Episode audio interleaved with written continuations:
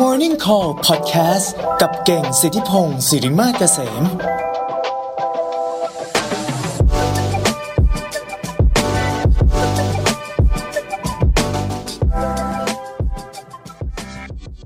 นะวันนี้เรามาเข้าสู่หัวข้อหลักของเราดีกว่านะฮะโอ้โหนะก็เป็นเรื่องของ2เทรนด์รถยนต์ไฟฟ้ามาแรงนะครับ ต้อนรับงานมอเตอร์โชว์ 2022 นะ ก็คือก่อนอื่นต้องบอกแบบนี้นะฮะว่าปีนี้เนี่ยนะคงปฏิเสธไม่ได้เลยว่ากระแสรถยนต์ไฟฟ้านะหรือว่าเป็น EV Electric Vehicle เนี่ยนะครับก็มาแรงมากๆนะครับ ก็คิดว่าหลายๆคนเนี่ยน่าจะจับจ้องกันอยู่เลยทีเดียวนะจากเดิมเนี่ยนะครับเราก็อาจจะยังแบบเออปีที่แล้วใช่ไหมมีอยู่ไม่กี่แบรนด์เนาะแล้วก็ก็ดูเฉยๆนะตอนนั้นกู๊ดแคทใช่ไหมของ Great Wall นะออกมาก็มีคนมีความตื่นเต้นอยู่บ้างนะฮะเออแต่ว่าก็ยังไม่ค่อยเท่าไหร่ เพราะว่าตอนนั้นโอ้โหพอเปิดราคาออกมาราคาล้านกว่านี่ก็แต่ละคนก็ตกใจกันไปนะเออแต่ว่าพอคราวนี้มีนโยบายภาครัฐอะไรพวกนี้เข้ามาส่งเสริมเนี่ยแน่นอนยิ่งทำให้คนสนใจแล้วก็ประกอบกับว่ามีแบรนด์ต่างๆ แบรนด์ใหม่ๆนะฮะที่เข้ามาในประเทศเนี่ยเยอะขึ้นนะครับ แล้วก็ อมาครั้งนี้เนี่ยงานมอเตอร์โชว์นะที่เพิ่งเปิดตัวไปเนี่ยนะครับก็มีรถไฟฟ้าเปิดตัวมาเพียบเลยนะฮะทั้งพร้อมขายแล้วก็ยังไม่พร้อมขายนะก็เยอะแยะเต็มไปหมดเลยก็แน่นอนทำให้คนเนี่ยสนใจนะครับ ในขณะเดียวกันนะผมก็แอบรู้สึกว่าเออคนไม่ค่อยพูดถึงรถยนต์น้ำมันเท่าไหร่ด้วยเหมือนกันนในทางตรงกันข้ามนะทีนี้พอด้วยเทรนด์ตรงนี้มันออกมาเยอะแบบนี้นะครับ เมื่อวานนี้นะก็มีทางทีมไวซ์ไซส์นะครับไวซ์ไซส์เนี่ยเขาเป็นบริษัทที่เก็บข้อมูลนะครับเก็บ Data เป็น Social Listening เนี่ยนะฮะเขาก็ไปนั่งเก็บ Data ดูนะฮะว่าคนเนี่ยพูดถึงเรื่องของรถยนต์ EV เนี่ยมากน้อยขนาดไหนนะอืมซึ่งเขาก็ไปเก็บ Data คือปกติเนี่ย Wisesight เนี่ยนะครับก็จะเป็นแพลตฟอร์มที่เขาเก็บเป็น Social Listening อะก็คือสมมุติว่า เราจัดรายการ Morning Call อย่างนี้เราจัดงาน Creative Talk Conference แบบนี้นะฮะหรือว่าแบรนด์ต่างๆนะไม่ว่าจะเป็นแบรนด์อะไรก็แล้วแต่เนี่ยเขาก็จะเก็บ Data มาว่ามีคนพูดถึงแบรนด์ต่างๆ เหล่านั้นเนี่ยมากน้อยขนาดไหน ทั้งในแง่ดีและไม่ดีด้วยนะครับทั้งนี้ก็เพื่อแบบมอนิเตอร์นะว่าเฮ้ยถ้าเกิดมีคนว่าแบรนด์เราพูดถึงแบรนด์เราในเชิงไม่ดีเนี่ยเราจะได้ตั้งรับได้ทันนะไปพูดถึงเราในในที่ไหนนะไปพูดถึงเราในพันทิปใน Twitter ใน Facebook อะไรเงี้ยเราจะได้รู้รู้ก่อนล่วงหน้าเลยนะว่าเฮ้ยเขาเริ่มแล้วเริ่มแล้วดราม่าเริ่มก่อตัวเออเราจะได้ไปจัดการได้ทันก่อนนะฮะเออจะได้ไม่ต้องรอจนกว่ามันจะลุกลามแล้วก็กว่าจะมาถึงหูเราเนี่ยเราอาจจะไม่ได้เล่นโซเชียลไปหนึ่งวันรู้ตัวอีกทีกลายเป็นกระแสสังคมไปแล้วนะฮะดังนั้นเนี่ยนะครับเขาก็จะเนี่ยมีเนี่ยมีแบรนด์อย่างนี้นะฮะอย่างไวซ์ไซที่เขาทำนะทีนี้เขาก็เลยส่งข้อมูลมาให้ผมดูนะว่าเขาเนี่ยเก็บข้อมูลนะผ่านเครื่องมือเขาที่ชื่อว่า Zocial Eye นะเออ อันนี้ก็ต้องบอกว่าเขาส่งข้อมูลมาให้ผมก็เลยอืมแล้วแล้วเราก็ทำงานกับเขามาเอ่อทาง Creative Talk เองก็ใช้ Zocial Eye ของเขาในการมอนิเตอร์ด้วยเหมือนกันนะฮะดังนั้นก็เลยช่วยช่วยเขาโปรโมทนิดนึงนะ ทีนี้เขาก็บอกเขาเก็บข้อมูลมานะในระหว่างวันที่ 1 กุมภานะถึง 20 มีนาคมนะ20 ก็คือเมื่อที่ผ่านมาไม่นานวันนี้เองนะฮะเขาก็ไปเก็บมานะประมาณเอ่อเดือนกว่าๆนะ ดูซิว่าคนไทยนะอันนี้พูดถึงคนไทยอย่างเดียวนะพูดถึงเรื่องของรถยนต์ไฟฟ้าเนี่ยมากน้อยขนาดไหนนะครับ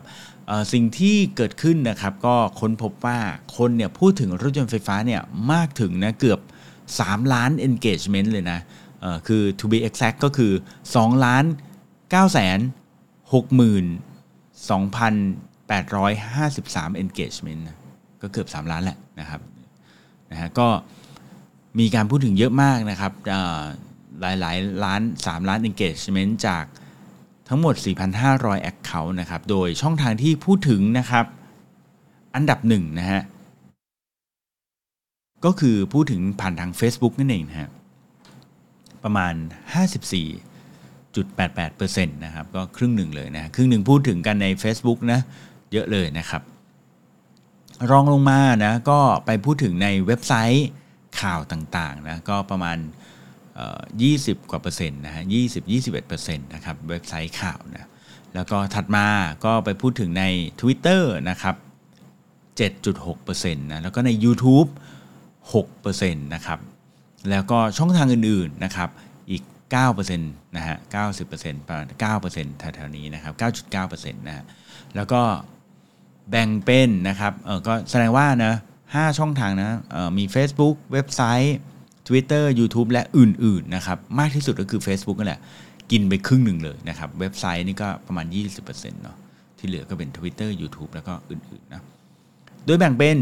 ผู้ชายกับผู้หญิงนะ ใครพูดถึงอะไรมากกว่ากันนะครับ ก็แน่นอนพอเป็นเรื่องของรถยนต์นะผู้ชายก็จะสนใจเยอะกว่าเป็นธรรมชาตินะฮะก็ผู้ชายพูดถึงประมาณ 62%นะครับส่วนผู้หญิงเนี่ยพูดถึงประมาณ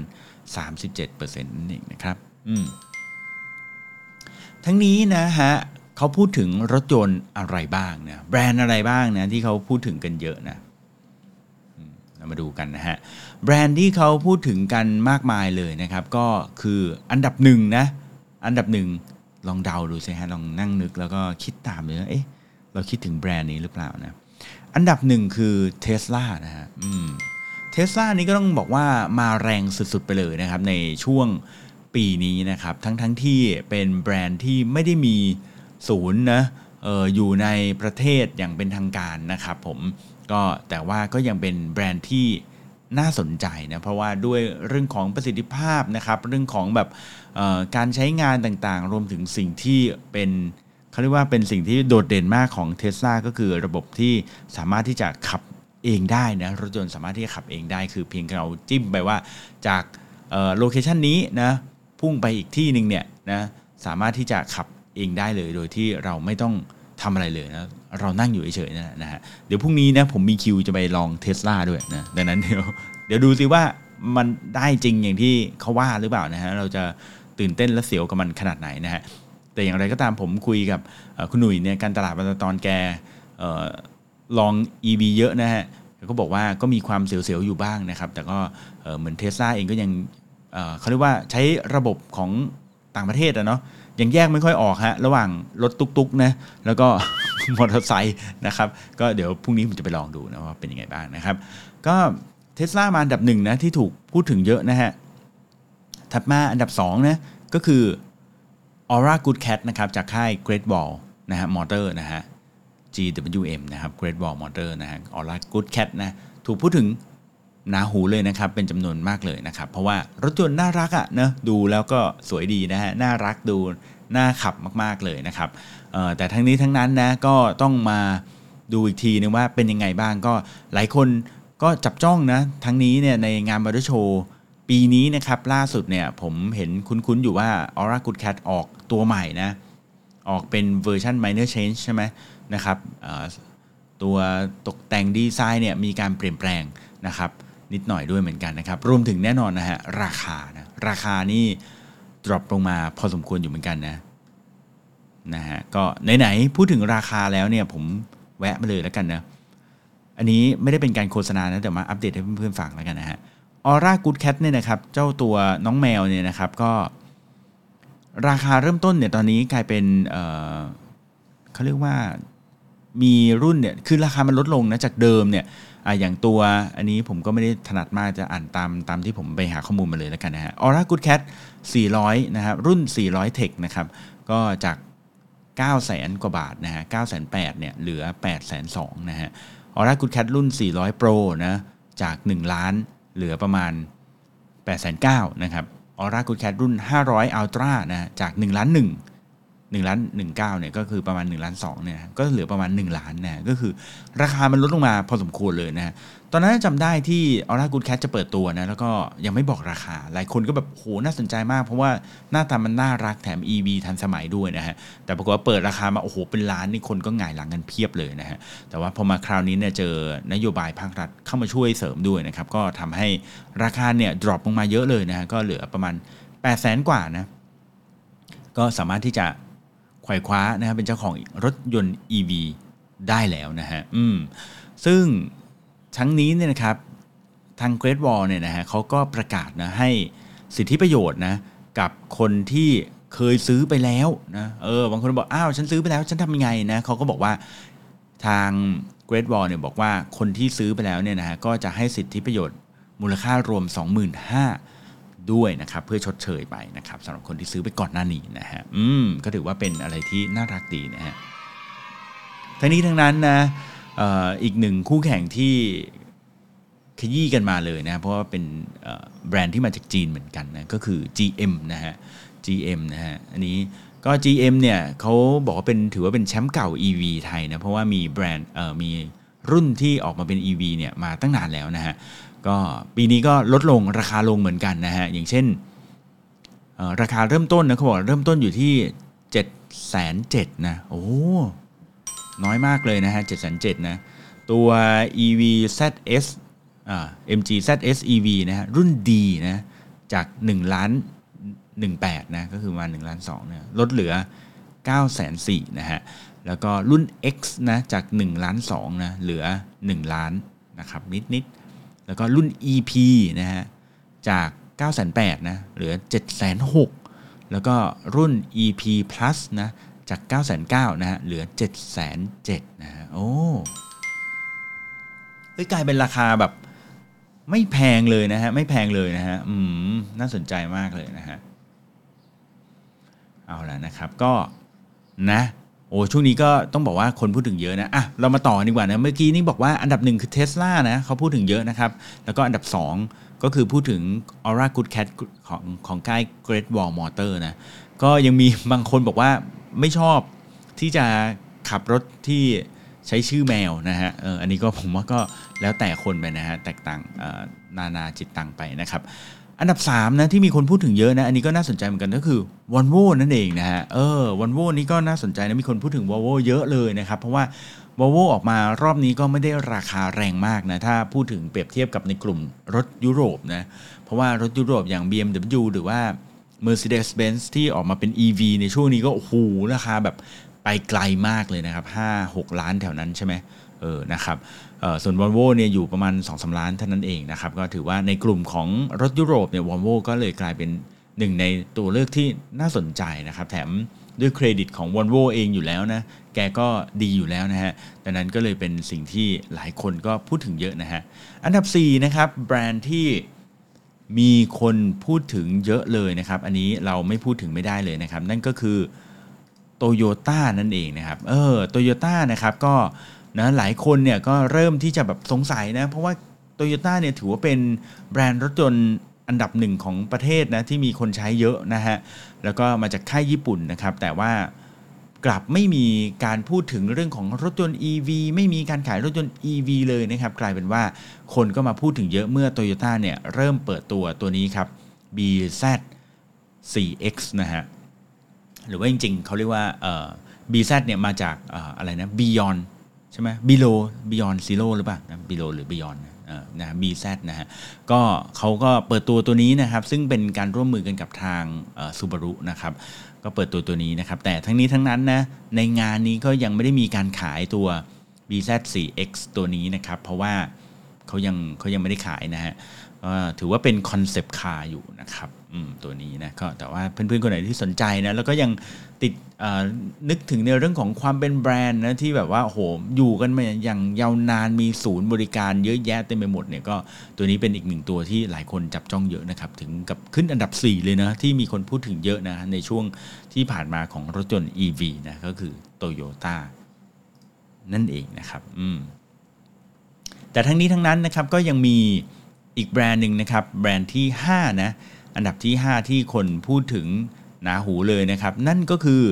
BMW นั่นเองนะฮะอืมนะครับ BMW นี้นะครับมีคนพูดถึงเยอะมากเลยนะครับ ก็คือ BMW iX นะครับผมอืมนะแล้วก็แล้วก็ iX 3 นะครับ ตัวนี้ก็ เรียกว่าโอ้โหมีคนสนใจพอสมควรเพราะว่าเป็นรถที่รถแห่งอนาคตนะฮะแล้วก็ BMW นี่ก็ถือว่าโอ้โหนี่ถือว่าเป็นรถ EV นะครับ รุ่นแรกๆของเขาเลยนะดังนั้นคนก็สนใจมากๆนะครับ ส่วนแบรนด์อื่นนะก็หลังจาก 5 ไปนี้ก็ไม่ได้มีแล้วนะครับ แต่ว่าเเขาก็ผมคิดว่านะจากกระแสที่ผมเห็นนะก็มีคนพูดถึงอย่างเช่นตัวของ Mercedes-Benz EQS นะ โอ้โห EQS ตัวนี้นี่ เห็นว่าเอ่อตัวนี้นี่ในแชทนะในกลุ่มแชทคุณฟ้าบอกว่าตัวนี้ 8 ล้านนะฮะโอ้โหแล้านเลยนะฮะโอ้โหแพงจังนะฮะแล้วก็อีกตัวหนึ่งที่คนพูดถึงเยอะก็อย่างเช่น Porsche นะฮะใช่ไหมตัว Porsche ด้วยนะครับ แล้วก็ตัว MG นี้คนก็พูดถึงเยอะนะครับผมอืมแล้วก็มินิใช่ไหมมินิก็มีนะ ตัวมินิก็เป็นไฟฟ้าด้วยเหมือนกันนะฮะมินิคูเปอร์ SE ใช่ไหมอืมนะครับผมดังนั้นก็มีหลายๆรุ่นนะ แล้วก็มี Audi ด้วย Audi e-tron GT นะครับ จริงๆใน Motor Show รอบนี้นะครับเขาเปิดตัวรถยนต์ไฟฟ้าเนี่ยจากจากเพจนะ ผมเข้าไปดูในเพจที่ชื่อว่า EV Thai Society นะครับ เห็นเมื่อคืนนี้ทางคุณตีเล็กเนี่ยเขาแชร์มาในกลุ่มนะ ผมก็เลยถือโอกาสนี้มา สรุปรวบให้ดูเลยนะฮะเขาบอกว่ามอเตอร์โชว์ปีนี้นะครับก็เปิดตัวรถยนต์ไฟฟ้านะครับทั้งหมด 24 รุ่นนะผมไปไวๆแล้วกันนะครับ ก็มี Audi e-tron GT นะฮะมี BMW iX3 นะฮะมี BMW iX นะมี BYD Dolphin นะค่ายนี้ผมไม่รู้จักนะฮะแล้วก็ Foxconn Model C นะเออนี่น่าจะมาจากจีนแน่ๆนะ Foxconn นะฮะ Mercedes-Benz EQS นะครับ ตัวนี้ถ้าที่ผมดูเขารีวิวนะมันจะเป็นคุณอูสปินนายหรือว่าหลายหลายคนรีวิวเนี่ยก็โอ้โหบอกว่ามีมีคันเดียวในประเทศนะตอนนี้นะแล้วก็ตัวนี้นี่ความโดดเด่นก็คือวิ่งได้ไกลมากเกือบ 600 โลนะนะครับ เห็นคุณอูสปินนายเขาไปรีวิวด้วยกันขับยาวตรงทีเดียวจากกรุงเทพถึงเชียงใหม่เลยนะฮะทั้งนี้ทั้งนั้นนะก็ คือมันเป็นประเด็นเดี๋ยวเดี๋ยวจะสรุปให้ฟังด้วยคือ เขามีไปสรุปให้ดูด้วยนะฮะว่าคนที่บอกว่าพูดถึงแบรนด์ต่างๆเนี่ยพูดถึงเรื่องอะไรบ้างนะเดี๋ยวจะเล่าตรงนี้ฟังเดี๋ยวเดี๋ยวไล่24แบรนด์ก่อนนะ ก็มี MG EP Plus นะอ๋อนะฮะแล้วก็มี MG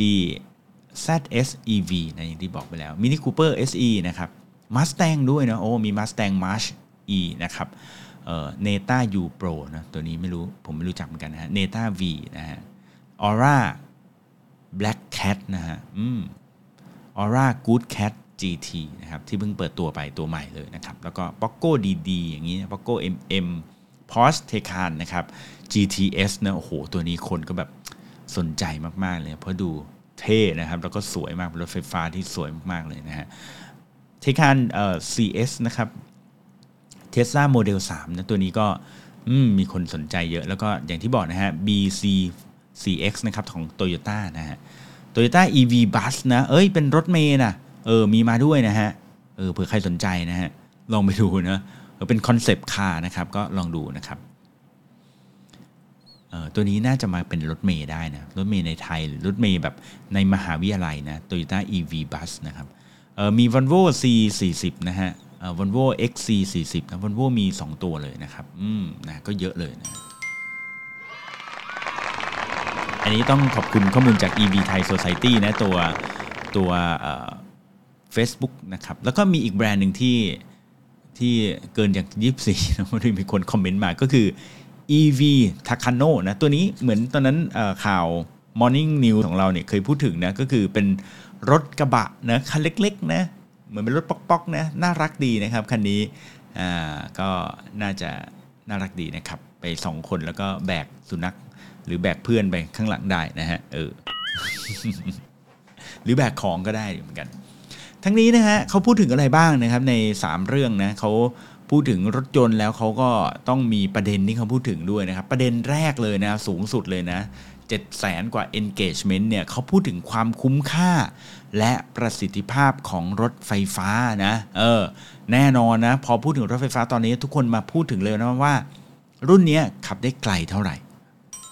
เออใช่ไหมก็มีการแข่งขันกันในเรื่องนี้เยอะเลยนะขับได้ 400 กิโล 600 กิโลอย่างที่บอกนะว่าโอ้ Mercedes-Benz EQS นี่ไปไกลมากเลยนะครับอืมหลายคนก็มาคุยว่าชาร์จไฟหนึ่งครั้งวิ่งได้ไกลเท่าไหร่นะ แล้วก็มีค่าใช้จ่ายในการชาร์จต่อครั้ง เท่าไหร่นะชาร์จไฟบ้านชาร์จ ที่ตามปั๊มน้ำมันต่างๆ เท่าไหร่นะครับแล้วก็จุดชาร์จ มีเพียงพอไหมนะครับจะขับไปเชียงใหม่เออเนี่ยเป็นประเด็นเยอะเลยนะครับจะขับไปต่างจังหวัดเนี่ยโอ้จะขับไปถึงหรือเปล่านะฮะเออก็มาเช็คกันดูจริงๆมันมีแอปเนาะที่คุณสามารถที่จะตรวจได้นะครับว่าระหว่างที่คุณขับไปเนี่ยมีปั๊มไหนที่มีจุดบริการให้ชาร์จนะครับซึ่งอันเนี้ย จริงถามผมเนี่ยผมก็มานั่งจินตนาการว่ามันก็ไม่น่าจะยากนะคือหมายความว่าเราก็วางแผนนิดนึงนะเพราะปกติแล้วเนี่ยเราไปต่างจังหวัดนะแล้วก็ไม่มีแบบขับตรงโดยไม่พักเลยมันไม่มีอยู่แล้วนะโดยเฉพาะไปเชียงใหม่เงี้ยจะมีไม่พักเลยเหรออย่างน้อยก็ต้องมีแวะกินข้าวบ้างแหละนะไอช่วงที่แวะกินข้าวเนี่ยถ้าเกิดว่าเราหาจุดที่เป็นจุดแวะเติม แวะชาร์จไฟได้เนี่ย ผมว่าก็จะดีมากๆเลยนะ มันก็จะโอเคมากๆเลยนะ อืม ดังนั้นก็กินข้าวไปก็ชาร์จไฟไปนะซึ่งสิ่งนี้อย่างที่คราวที่แล้วเราคุยนะ ผมคิดว่าปั๊มน้ำมันหลายแห่งนะเริ่มเล็งเห็นถึงตรงนี้นะพอเขารู้อยู่แล้วแหละว่าเราต้องมีพักบ้างแหละนะครับเขาก็จะมีจุดชาร์จให้ แล้วก็เขาก็ทำตัวเองเนี่ยเป็นเหมือนเป็น community mall แล้วนะฮะก็มีทั้งร้านอาหารร้านนวดนะมีconvenience store ต่างๆนะครับก็หนึ่งชั่วโมงที่คุณต้องจอดรอชาร์จไปเนี่ย คุณก็สามารถที่จะแวะ กินข้าวแวะอะไรได้นะครับแต่อีกหนึ่งประเด็นที่เขาก็คุยกันเยอะนะก็คือเรื่องของออการที่บางคนเนี่ยจอดชาร์จ แล้วก็ชาร์จแช่ไปเลยนะฮะเสียบแล้วก็เสียบคาไว้เลยนะฮะฉันก็ไม่สนฉันไปเดินห้าง 3-4 ชั่วโมงฉันก็ไปของฉันนะเออไม่แคร์เลยก็เป็นปัญหาเหมือนกันนะเพราะว่าจุดชาร์จเนี่ยมันยังมีไม่ได้เยอะพอ ถ้าเกิดว่าคนออกรถ EV เยอะๆนะแล้วจุดชาร์จมีไม่พอแล้วคุณต้องไปต่อคิว รอคนอื่นเขาชาร์จ 1 ชั่วโมง กลายว่าฉัน คิวที่2เนี่ยฉันต้องรอ 2 ชั่วโมงนี่ก็อาจจะไม่ไหวเหมือนกันนะฮะก็มีประเด็นเรื่องนี้เหมือนกันนะฮะวันก่อนก็คุยในกรุ๊ปนะกับเพื่อนๆเขาบอกว่าน่าจะมีระบบนะว่าสมมติสมมติคุณชาร์จไปแล้วเนี่ยแล้วถ้าเกิดว่าเกิน 1 ชั่วโมงเนี่ยนะคุณยังไม่เอาปลั๊กออกเนี่ยมันเต็มไปแล้วเนี่ยคุณยังไม่เอาปลั๊กออกให้ชาร์จเงินคืนเลยนะฮะใช่ไหม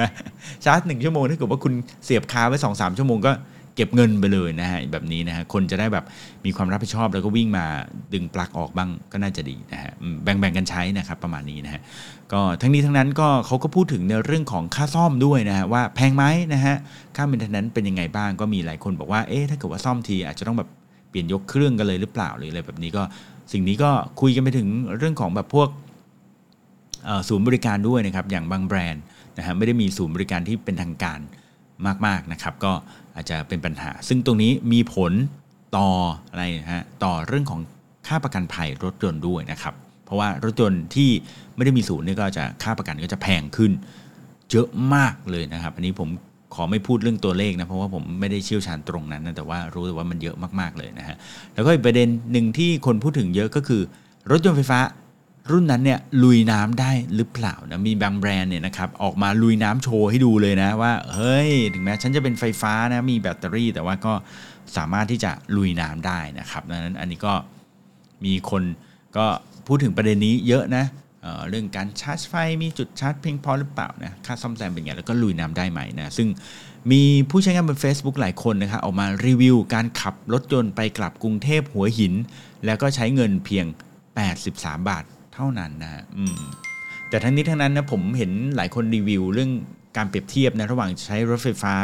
กับรถน้ำมันเนี่ยปรากฏว่าตัวเลขต่างกันไม่เยอะนะฮะต่างกันไม่เยอะดังนั้นถ้าเพื่อนๆคอนเซิร์นในเรื่องของอราคาหรืออะไรอย่างเงี้ยนะก็อาจจะลองไปดูแล้วกันนะฮะแต่ว่าบางคนเขาคอนเซิร์นเรื่องว่าราคาน้ำมันเนี่ยมันเหวี่ยงไปเหวี่ยงมาในช่วงนี้ มันก็มีแบบโหพุ่งสูงขึ้นเรื่อยๆนะฮะในขณะที่ราคาไฟฟ้าเนี่ยอาจจะ มีการเบี่ยงได้ด้วยเหมือนกัน แต่อาจจะไม่เท่ากับน้ำมันอะไรประมาณนี้นะ ซึ่งอย่างที่บอกนะว่าเขาก็บอกว่าณตอนนี้นะรถยนต์ไฟฟ้าที่เปิดตัวในตลาดตอนนี้ยังมีราคาสูงนะประกอบกับการปรับขึ้นราคาค่าไฟฟ้าในเดือนพฤษภาถึงสิงหาคมนี้นะครับทำให้ชาวโซเชียลบางคนกลับมาตั้งคำถามว่าแล้วรถยนต์ไฟฟ้าจะคุ้มค่ากับรถยนต์ที่ใช้เชื้อเพลิงหรือเปล่านะครับ จะแตกต่างกันจริงไหมนะอืม อย่างไรก็ตามข้อดีหนึ่งของรถไฟฟ้าเนี่ยก็คือว่าเวลาคุณจอดรถติดเนี่ยมันกินไฟไม่เยอะนะ แต่ถ้าเป็นรถยนต์น้ำมันนี่ก็คือมันก็จะยังกินน้ำมันอยู่นะดังนั้นถ้ามาเปรียบเทียบแค่ระยะทางอย่างเดียวก็อาจจะไม่ใช่ด้วยนะอืมต้องดูการใช้จริงแหละนะครับ ประเด็นที่ 2 ที่เขาคุยกันเยอะนะฮะก็คือประเด็นว่ารถไฟฟ้าเป็นมิตรต่อสิ่งแวดล้อม หรือเปล่านะฮะอันนี้มีอยู่ 4 0 0แสนกว่า engagement นะก็เขาบอกว่าคนก็หันมาสนใจเรื่องของสิ่งแวดล้อมมากขึ้นนะครับแล้วก็รถยนต์ไฟฟ้าเนี่ยเป็นหนึ่งในสิ่งที่จะแหมช่วยรักโลกนะฮะรักรักษาโลกใบนี้ให้ยังคงอยู่นะเพราะว่าช่วยประหยัดเชื้อเพลิงนะครับผมแล้วก็ยังลดการปล่อยมลพิษและควันดำด้วยนะครับส่วนประเด็นที่3นะที่คนพูดถึงเยอะก็คือเรื่องของการ เรื่องของนโยบายการสนับสนุนการใช้รถยนต์ไฟฟ้านะของภาครัฐนะครับ ก็ภาครัฐเนี่ยก็ออกนโยบายมานะสำหรับคนที่ซื้อรถยนต์ไฟฟ้านะก็มีทั้งการลดราคาลดภาษี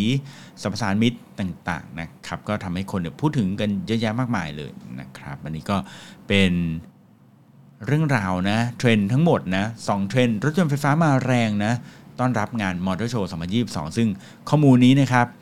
ได้มาจากทางไวซ์ไซต์ประเทศไทยนั่นเองนะฮะไหนมาแวะอ่านแชทเพื่อนๆหน่อยสิว่าเพื่อนๆเมาส์เราไปถึงไหนแล้วนะฮะเวลาผมจัดรายการก็จะไม่ค่อยได้ได้อ่านนะฮะนี่นะฮะมีคุณนิสินะครับใช่ไหมฮะผมถ้าผมอ่านผิดขออภัยด้วยนะ บอกว่าน่าซื้อตรงช่วยเรื่องสิ่งแวดล้อมนี่แหละเอออันนี้จริงนะฮะนะครับ ก็นะฮะ ออร่าออกมาเริ่มวิ่งเยอะแล้วนะครับ น่ารักดีนะประมาณ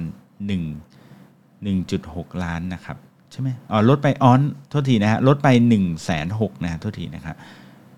MG นะฮะไม่ใช่ GM ขอโทษทีผมพูดผิดใช่ไหมขออภัยนะฮะอืมนะฮะโอเคนะครับ MG นี่เดี๋ยวผมจะชวนพี่สาวผมมาคุยนะ เพราะว่าพี่สาวผมขาย MG อยู่นะเห็นผมพูดถึง Aura Good Cat เยอะนี่ก็ไม่ได้ อวยแบรนด์ใดแต่อย่างใดนะครับเพราะพี่สาวผมยังขาย MG อยู่เลยนะฮะเดี๋ยวผมจะชวนเขามาคุยภาพใหญ่ ๆ ของรถ EV กันดีไหมเออแบบ question ต่างๆ ที่แบบคนสงสัยกันเยอะอะไรอย่างเงี้ยนะฮะนี่ทักเข้าไปแล้วบอกว่าเดี๋ยวว่างๆมาคุยเรื่องรถยนต์ EV กันบ้างดีกว่านะครับคุณฟ้าบอกว่าที่ว่าที่บ้านเนี่ยติดโซลาร์เซลล์คู่กับรถไฟฟ้านะเออ อันนี้ก็ถือว่าดีจริงนะในในบ้านเราแดดแรงแล้วนะฮะก็ใช้แดดให้เป็นประโยชน์ ที่บ้านผมเนี่ย ก็ใช้พลังงานไฟฟ้าอยู่เยอะเหมือนกันนะฮะ อย่างพวกไฟที่ติดออนอกบ้านอย่างเงี้ยก็ใช้พลังงานไฟฟ้านะครับพอดีบ้านที่นครปฐมเป็นบ้านสวนนะมันก็ต้องมีติดไฟแบบไกลๆอะเยอะเหมือนกันนะทีนี้เดิมเนี่ยใช้ไฟปกติเนี่ยมันก็เปลืองนะก็ใช้เป็นพลังงานไฟฟ้าก็ดีนะฮะไม่ต้องเสียเงินเลยนะฮะสำหรับไฟที่ส่องสว่างยามค่ำคืนนะฮะเอิ่ม แล้วก็นะครับอืมนะคุณฟ้าบอกว่าส่วนที่แบบรถยนต์เนี่ยรถยนต์ไฟฟ้าคุณฟ้ารู้สึกว่าจะซื้อ Aura Good Cat ใช่ไหมก็ขับมาได้เกิน 400เอ่อเดี๋ยวนี้อะไรนะเดี๋ยวนี้ส่วนใหญ่อ๋อเดี๋ยวนี้ส่วนใหญ่ขับมาได้เกิน 400กิโลแล้วนะฮะจุดชาร์จ ก็สามารถเช็คได้ตามแอปที่บริษัทให้มานะครับอืมในแอปต้องจองเวลานะน่าจะมีเวลากำหนดก็เห็นลูกสาวคุณฟ้าบ่นอยู่นะฮะเออนะครับ คุณแนนบอกว่าที่ชาร์จใน Central World นะก็เต็มตลอดนะไม่ค่อยได้ชาร์จนะครับที่ชิดลม Embassy ยังพอได้ชาร์จ ยังพอชาร์จได้บ้างเออนี่อาจจะเป็นปัญหาต่อไปนะก็คือหาที่ชาร์จไม่เจอนะฮะคือหรือที่ชาร์จเต็มนั่นเองนะผมว่าอันนี้น่าจะเป็นประเด็นที่หลายคนน่าจะเจอในอนาคตนะฮะอืมพี่เกียวบอกว่าเออชวนไปเกาหลีใต้นะฮะเออพี่เกียวนะฮะครับเราไปเที่ยวกันดีกว่านะฮะ คุณติเล็กบอกว่ารถยนต์ไฟฟ้านอนในรถเปิดแอร์อย่างเดียวใช้แบตชั่วโมงละ1%นะฮะแต่ว่าคุณติเล็กอย่าไปนอนในรถเลยนะฮะอันตรายนะฮะแล้วก็อบอกว่าไปกางเต็นท์แล้ว ก็หนีเข้ามานอนในรถดีกว่านะฮะออยู่ในคอนโดชาร์จยากเลยนะคุณคุณแพรบอกเออจริง อันนี้จริงนะคนที่อยู่คอนโดนี่ก็ ไม่รู้จะช้าร์จยังไงเลยเนาะอืมนะครับ เอาล่ะนะฮะมาดูกันเนี่ยนะฮะผมคิดว่ารถยนต์ไฟฟ้าที่ผมน่าจะได้เทสเนี่ยเดี๋ยวพรุ่งนี้ไปลองเทสลานะแล้วก็ MG นี่น่าจะได้ test แน่ๆนะฮะส่วน ORA Good Cat นี่ยังไม่ค่อยรู้จักใครในนั้นนะใครรู้จักก็แนะนำได้นะฮะอยากไป test นะสนุกสนุกนะฮะ โอเคครับ งั้นวันนี้ประมาณนี้นะ ขอบคุณเพื่อนๆหลายคนนะฮะที่แนะนำเข้ามาอ๋อนะฮะคุณสมบัติบอกว่านอนในรถเนี่ยไม่น่าอันตรายถ้าไม่มีไอเสียเออจริงแฮะ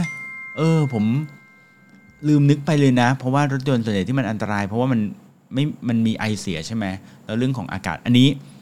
แปะไว้ก่อนนะฮะ เดี๋ยวคงต้องมีคนมาเทสหรืออะไรสักอย่างหนึ่งนะผมก็ไม่แน่ใจเหมือนกันนะฮะก็ขอบคุณมากเลยนะสำหรับข้อมูลนะครับผม อืมนะฮะคุณต่ายนะถามว่านะผู้ใช้งานคอนเซิร์นเรื่องความปลอดภัยของรถไฟฟ้ามากน้อยแค่ไหนนะฮะเอออันนี้เดี๋ยวผมลองถามทาง Wisesight ดูนะว่าเขา concern เรื่องนี้กันเยอะไหมนะฮะเผื่อเขาไปเก็บข้อมูลมาเพิ่มเนี่ยเดี๋ยวจะจดไปก่อนนะฮะอืมขอบคุณมากเลยนะโอ้วันนี้ดีเลยนะวันนี้ได้ input จากเพื่อนๆเยอะเลยนะแสดงว่ามีคนสนใจเรื่องของรถไฟฟ้า เยอะอยู่เหมือนกันนะเออเพราะว่ามันเป็นสิ่งที่ ก็ต้องบอกว่าเนี่ยมอเตอร์โชว์คราวนี้ผมว่านะคนเยอะเลยนะไหนๆก็โควิด ก็เริ่มซากันไปแล้วนะฮะสำหรับเช้าวันนี้นะครับ Morning Call ก็สนับสนุนโดยสิกหน้าประกันภัยนะครับ ร่วมสนับสนุนการสร้าง Creative Thinking Community นะครับ เพื่อให้คุณได้คิดอย่างสร้างสรรค์และทำเพื่อชีวิตที่ดีของคุณนะครับ